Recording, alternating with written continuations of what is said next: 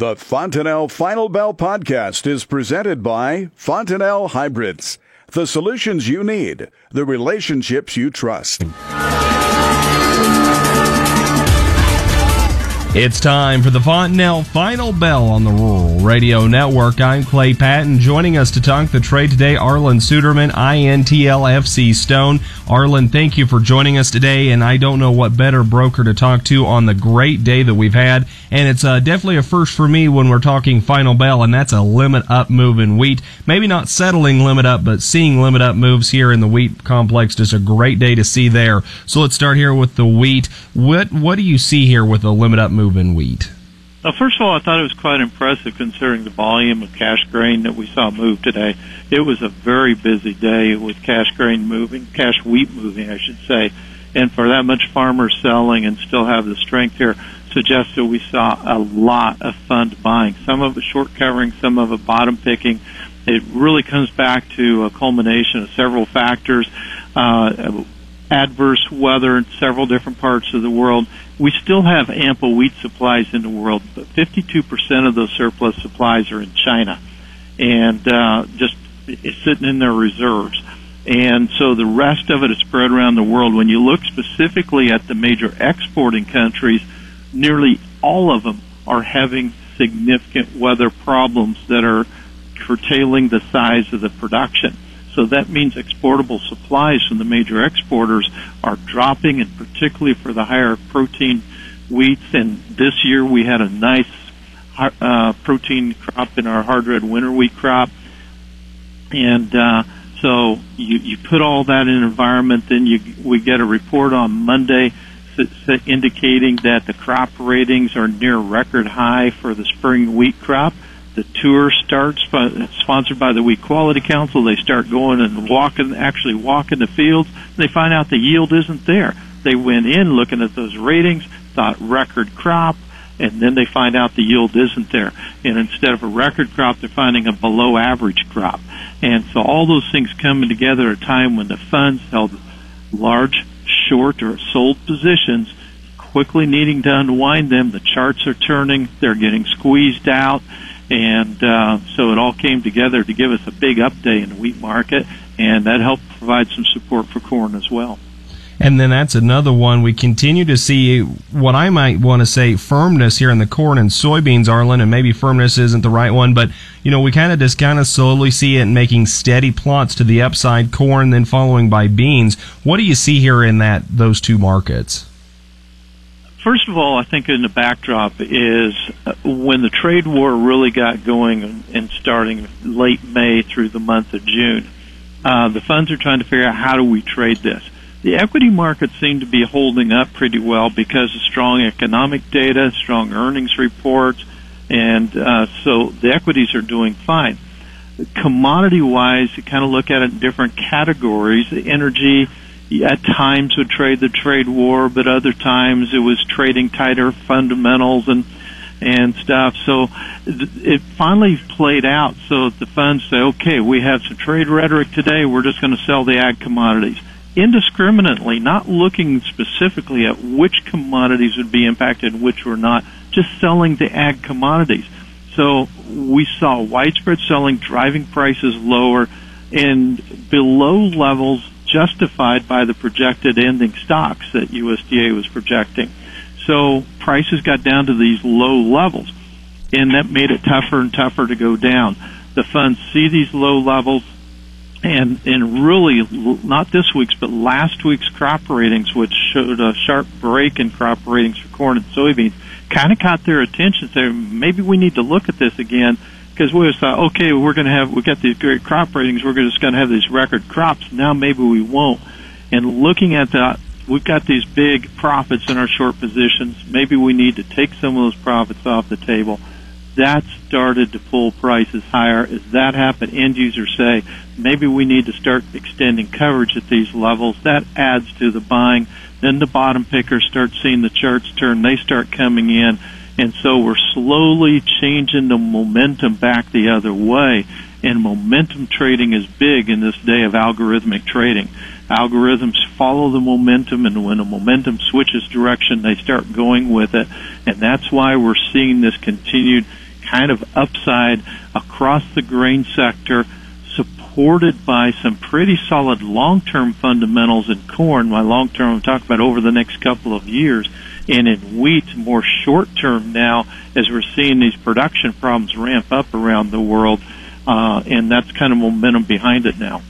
And that brings me right to my next question, Arlan, is what do we see here, the dynamics of these funds here, now that we're starting to see a little more green here on these grain charts from our previous lows, what do you see there for the dynamics of these funds in the market? Well, they've had big short positions on, which means sold positions. So covering those short positions is one thing. Actually building long or bot positions is another thing. And so far, I think we're seeing mostly covering of short positions. The question is, will they see enough energy here, enough change in direction to actually build some long positions in ownership? For that, we need to be going back to the commodity inflation discussion that was really providing support ahead of the trade war talk. And uh, right now, one of the encouraging things I see is on the chart for the uh, uh, continuous commodity index, which is a basket of commodities, and the ags are the bigger part of that. It posted a bullish island reversal on the charts last week. So far, that is holding up, and that suggests that right now the funds are are starting to turn their sentiment a little bit toward commodity inflation once again. Again, we're talking with Arlan Suderman, INTL FC Stone. The range of topics today already including a great move in wheat today, even touching limit up during different times of the trade. As well, we focused on corn and soybeans starting to make a steady plot, maybe to the high side, and how market fundamentals and fund dynamics start to play in during this time. Coming up, we still have outside currencies to talk about, plus that three prong approach presented by USDA yesterday. This is the Fontanelle Final Bell on the Rural Radio Network work.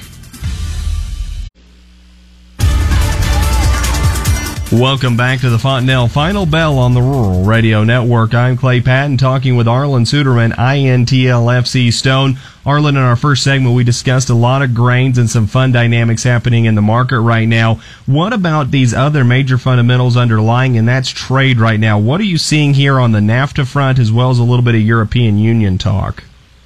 Well, the head of the European Commission is there's a lot of different presidents. So this is the president of the European Commission uh, is uh, in Washington meeting with President Trump right now as we speak. Uh, there's been rumors that he would have a, a trade proposal for President Trump. European Union's economy is vulnerable right now. They cannot afford to get into a trade war with the United States. I do not expect them to come out with a deal today, but I do expect them to come out uh, with an agreement to negotiate and a framework for those negotiations. So a little bit of encouragement we're moving forward. It's positive on the NAFTA front as well, mostly on the side with Mexico. Um, we were really struggling to make any promise with the outgoing president. Then the new incoming president, who was expected to be very anti-United States, has surprised everyone in being um, very supportive of reaching an agreement with the United States. And uh, even though he doesn't take office until December, he's already appointed a trade representative to participate in the talks. And that seems to have provided encouragement for the outgoing president to push things forward, perhaps so he gets the credit. I don't know. Um, but moving forward toward an agreement there. And uh, the original NAFTA started with an agreement first with uh, one side and then getting the other side in. So maybe this would be a, a first step toward getting NAFTA completed as well. And while we're on the subject of international trade, looking at all kind of the global community and the global trade here, what about currencies? You know, we've saw a little bit of softness in the U.S. dollar here the past couple days, and at last check of the chart, the Brazilian real may be gaining a little steam.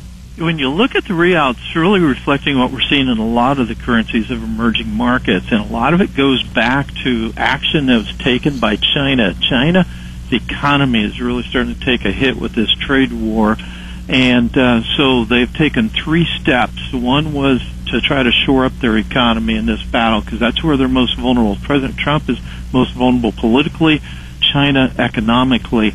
Um, they lowered reserve requirements of their banks by 50 basis points, which is a big move, trying to put more money into the economy. Um, then they implemented a program to encourage their banks to loan more money to uh, industries impacted by the trade war. And then yesterday they implemented a, a tax cut plan that significantly cut taxes to industry.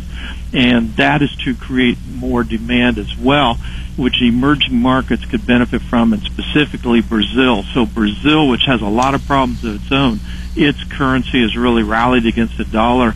And that's good for the United States to see Brazil's currency rally because in this era, it makes Brazilian soybeans more expensive to China. And as we start to take from that global look, let's turn it back now to home. And the big news yesterday $12 billion to farmers for tariff reparations, more of a three pronged approach. Arlan, this has got a lot of complex pieces. We're just scratching the surface of it, but what's your take on it? Well, as I said, President Trump is most vulnerable politically. If he loses the midterm elections or his party loses midterm elections, then China's President Xi probably figures that he's won this trade war because a lot of the power will be taken out of Trump. On the other hand, China is most vulnerable economically. So they would like to stretch things out to the elections if they can. President Trump's trying to maximize pressure on the Chinese economy before China can undermine his political support.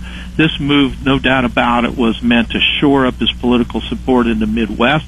Much of the rest of this political support is is held up by the strong economy right now, but ag specifically was really vulnerable. Three prongs to it. One is direct payments. We don't know any details yet, but that'll probably help in that provide that political support in farm country. We don't know to the extent yet. One was another prong was trade promotion. I'm a little bit skeptical that's going to have much help because, frankly, the uh, export demand for most of our major commodities, wheat being the exception right now, and I think that'll improve later in the year. Um, but most of our commodities have very strong export demand right now. The third part is buying commodities uh, for nutrition and social support programs.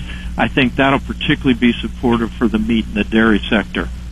Arlan, final question here as we start to wrap up. Uh, this we could start in on some beginning of some very volatile times. What is your thought to producers? Is this more of a time to be watching closely or to be planning ahead in their marketing strategy? Well, anytime you get a big rally like we saw, particularly in wheat today, you need to reward a rally like that in some way. And if it keeps going higher, then you can sell more, and you always have next year's crop. I do think September is a critical time. That's when Brazil runs out of exportable supplies of soybeans, China they'll have to look to us for the next five months, and that's when our next round of tariffs hit them. That's Arlan Suderman, INTL FC Stone. This is the Fontanelle Final Bell on the Rural Radio Network.